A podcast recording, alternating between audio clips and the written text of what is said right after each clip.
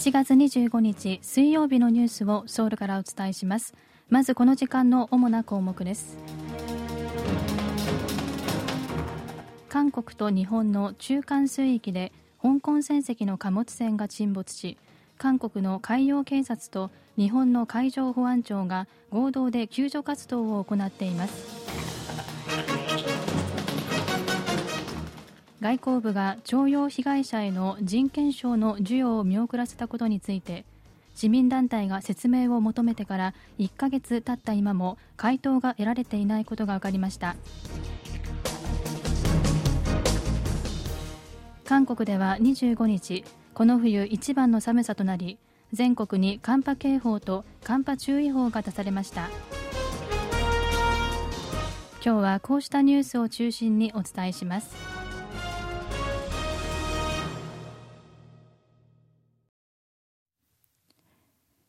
国と日本の中間水域で25日未明香港船籍の貨物船が沈没し韓国の海洋警察と日本の海上保安庁が合同で救助活動を行っています。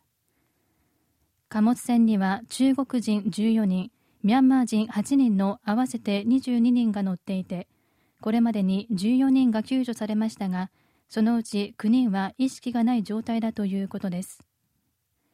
救助された14人は6人は韓国のチェジュ海洋警察5人は近くの船舶3人は日本の海上自衛隊によって救助されたということです。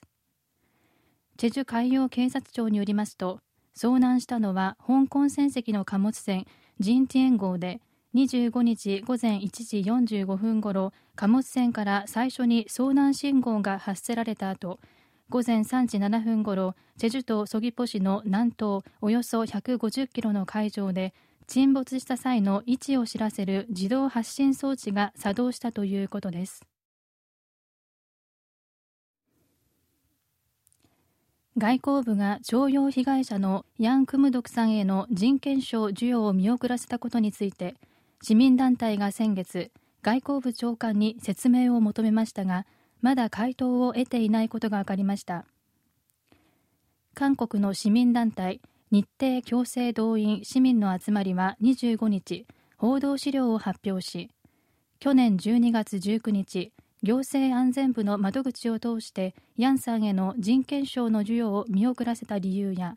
今後の推薦の可否などについて外交部のパク・チン長官の答弁を求める質疑請願を行ったが1ヶ月過ぎた今もなお何の回答もないと明らかにしました。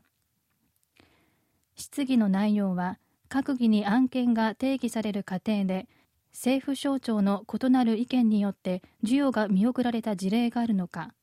ヤンさんに対する人権賞授与の推薦においてどういう公平性の問題があったのか徴用工への損害賠償判決が確定した生存者3人全員を人権証授与の対象として認める意向があるのかなどです。国家人権委員会は去年9月2022年人権賞の推薦リストを公開し去年12月9日に開催された人権の日の記念式でヤンさんに人権賞を贈る予定でした。外交部は人権の日の直前になって省庁間の協議が必要だという理由で受賞を保留するよう伝えたということです。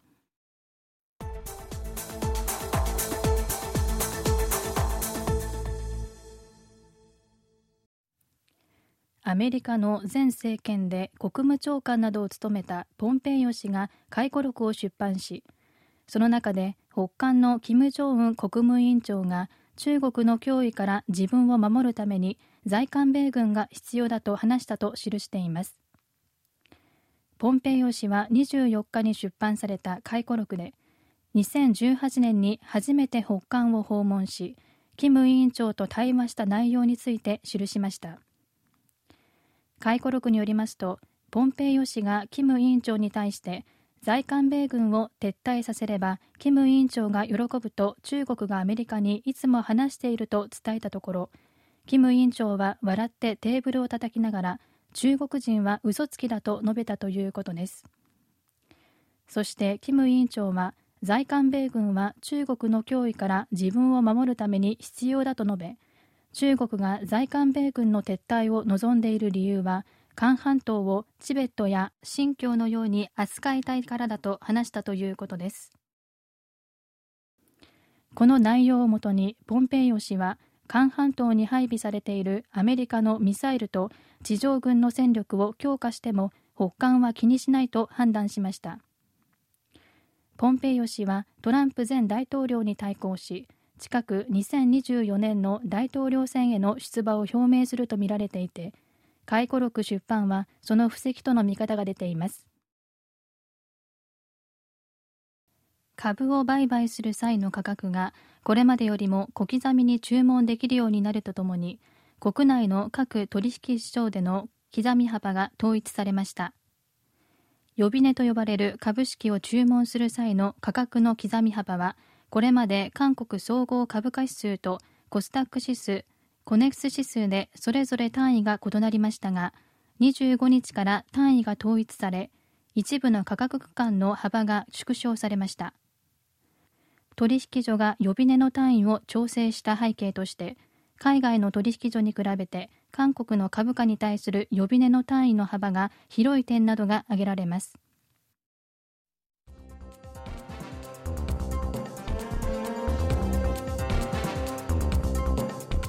こちらは韓国ソウルからお送りしているラジオ国際放送 KBS ワールドラジオです。ただいまニュースをお送りしています。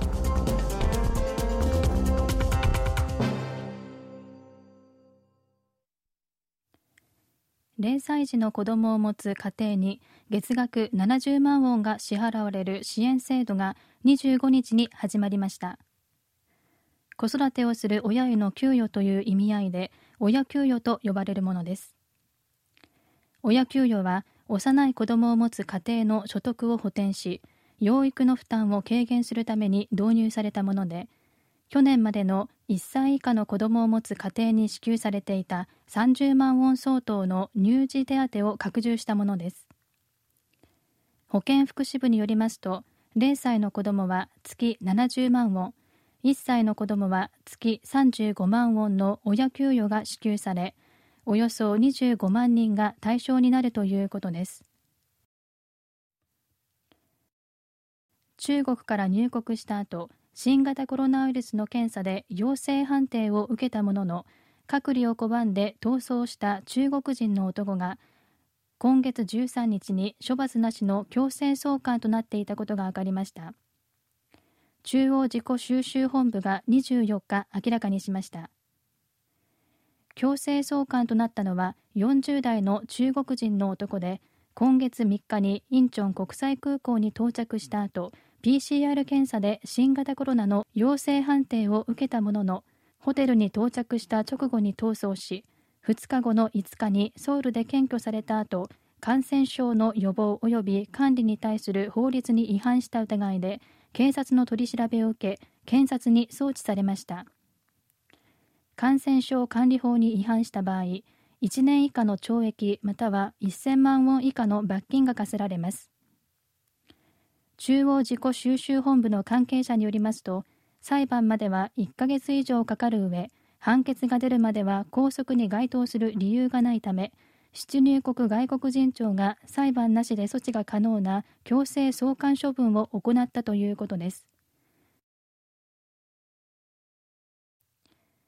韓国では25日この冬一番の寒さとなり全国に寒波警報と寒波注意報が出されました。25日のソウルの最低気温は午前2時に記録したマイナス17.3度でした。気象庁によりますとソウルの最低気温がマイナス17度を下回ったのは1904年から現在までで173日に過ぎず2000年代以降は合わせて9日だということです。今回の寒波は大気の流れを防ぐブロッキング現象によってシベリアに溜まっていた北極の寒気が韓国に一気に押し寄せたためだということです。ただ25日午後からは気温が上がり26日からは平年並みの気温となる見通しです。以上キミュージンがお伝えしました。